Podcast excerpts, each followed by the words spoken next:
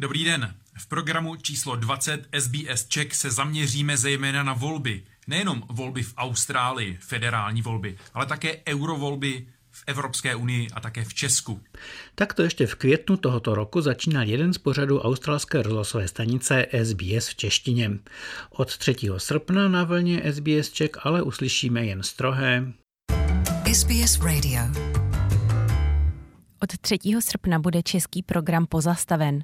O tom, proč české vysílání australského rozhlasu skončilo a pro koho bylo vlastně původně určeno, jsme mluvili s Filipem Koupkem, bývalým výkonným producentem SBS Czech. To bylo vysílání určené pro Australny, kteří žijí v Austrálii, ale nemluví tak dobře anglicky a mluví třeba lépe jiným jazykem. A v tomto případě to bylo jazykem českým. Kromě té češtiny naše rozhlasová stanice měla nebo má další desítky jazyků. Je to nejvíce, jazy, nejvíce jazyčné vysílání na světě. To ukončení bylo zdůvodněno finančními důvody nebo nějakými jinými důvody, nebo z jakého důvodu to vlastně je? Tam eh, každý eh, cyklus, kdy se dělá sčítání lidu, takzvaný census, tak se dělá revize vysílacího schématu a zjišťuje se, které komunity se zvětšují, které se zmenšují, eh, zohledňuje se také eh, příjem, zohledňuje se, jaké má ta komunita eh, možnosti a také se zohledňuje, jak dobrou má angličtinu. A ta česká komunita bohužel patří v, v Austrálii k těm malým a možná menším a má relativně dobrou angličtinu a toto byl hlavní důvod vlastně ukončení vysílání v českém jazyce. Takže vlastně té, těch posluchačů je málo. Dalo by se říci, že eh, nejenom, že je posluchačů málo, to bych ani tak neřekl. Já bych řekl, že posluchačů jsme měli, jsme měli relativně dobrá čísla, ale uh, jsou tam eh, jiní posluchači, kteří potřebují vysílání v jazyce, kterému rozumí více. A vy jste řekl, že těch Australanů českého původu je relativně málo, že je to tedy malá komunita. Co to v Austrálii znamená malá komunita? Tak Austrálie má, řekněme, 25 milionů lidí jako kontinent. Samozřejmě to je velice málo lidí na tak velký kontinent. A podle odhadů Českého ministerstva zahraničních věcí je Čechů žijících v Austrálii asi 30 až 40 tisíc. A můžete z vaší zkušenosti trošku představit tu českou komunitu? Jsou to lidé, kteří tam žijí od možná 19. století, protože jsou takové české komunity, nebo, to, nebo převažující jsou, mm, je ta uh, migrace po 48. eventuálně 68. nebo naopak ta nejmladší generace, která dneska přijíždí za prací. Mm-hmm. To jste řekl právě velmi přesně. Nejvíce jsou tam lidé, kteří přišli po roce 1948 a 1968 a pak ta mladá generace, která přišla až po roce 1989. Takže jsou to vlastně takové dvě velké vlny během komunismu v Česku ve 48. a 68. a pak už lidé, kteří mohli svobodně cestovat a nějakým způsobem se v Austrálii usadili. Takže my jsme měli posluchače v podstatě e, velmi Eh, širokého eh, věkového spektra, od nejstarších a to až skoro do 100 let, tak až po mladé, kteří například jedou do Austrálie studovat a jim kolem 20. A liší se jejich eh, vztah k České republice, eventuálně zájem o to, co se tady děje? Já bych řekl, že liší. Je to velmi zajímavé, protože eh, ti starší lidé Česko spíše nazývají Československem. Je to ten zajímavý efekt, že je to ta země, ze které vlastně odcházeli a to bylo Československo. A oni si proto neříkají česká komunita, ale oni jsou československá komunita.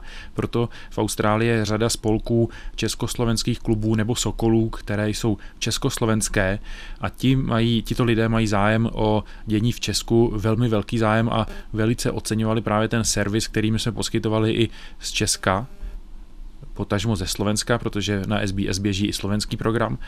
A co se týče mladých lidí, tak já bych řekl, že ti takový zájem nemají, protože eh, mají ještě velice eh, silné pouto s Českem a jedou do Austrálie objevovat něco jiného a nemají proto takový zájem, eh, jak si sledovat, co se v Česku děje a mají naopak zájem o ten eh, australský, dejme tomu, společenský a politický život, protože on to tak někdy bývá, že je taková hranice u těch eh, migrantů, že prostě v určitou dobu je v podstatě nezajímá, co se děje v té zemi, kam přijeli a pak se to zlomí a zase hmm. je nezajímá, nebo už je méně zajímá ta země, odkud přijeli. Eh, řekl bych, že jsou určitá témata, která je velmi zajímala. A to samozřejmě pochopitelně různá témata, co se týče víz, různých věcí, jako je zdravotnický systém, pojištění a tak dále taková praktická témata, bych řekl.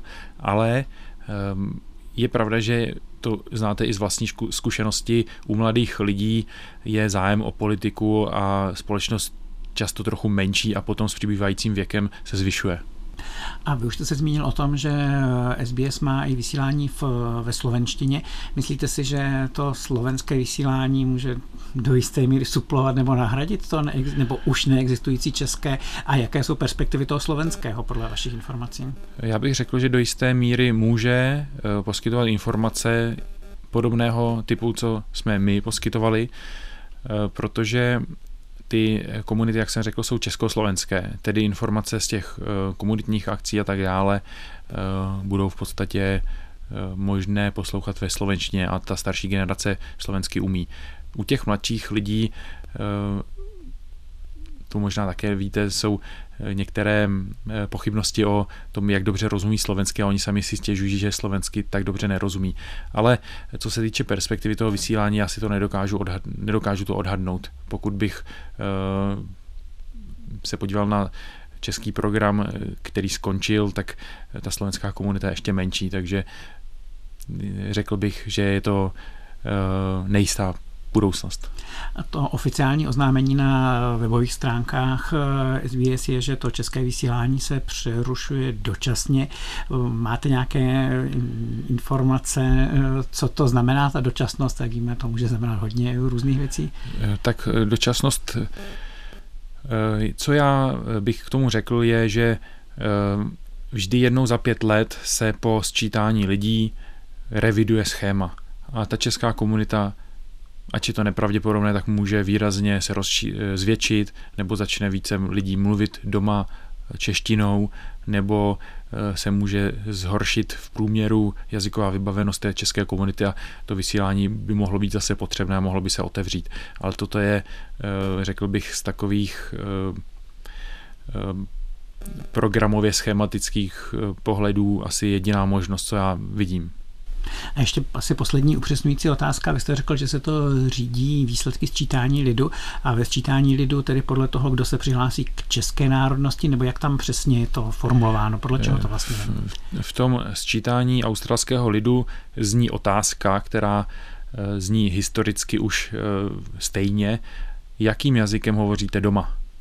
A ta otázka, i když eh, třeba nám úplně nevyhovuje, protože mnoho Čechů žije ve smíšených partnerstvích a nebo žijí v rodinách, kde prostě třeba s dětmi se už hovoří anglicky z pochopitelných důvodů, tak oni odpoví anglicky, že hovoříme doma, ale přitom jsou to Češi, anebo rozumí dobře češtině, anebo dokonce rozumí češtině i lépe, ale přesto by odpověděli v tom sčítání, v, tom, v té otázce, že hovoří anglicky.